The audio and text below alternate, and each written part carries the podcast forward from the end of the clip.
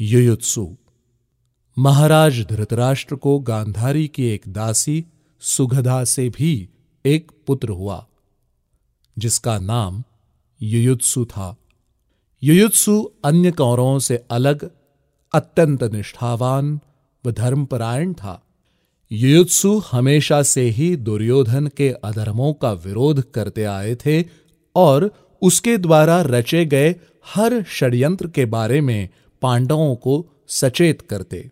यद्यपि विकर्ण और युयुत्सु दोनों ही दुर्योधन के द्वारा संपादित अनाचार के विरोधी थे, केवल युयुत्सु ने ही अंत में कौरवों का साथ छोड़ देने का निश्चय किया।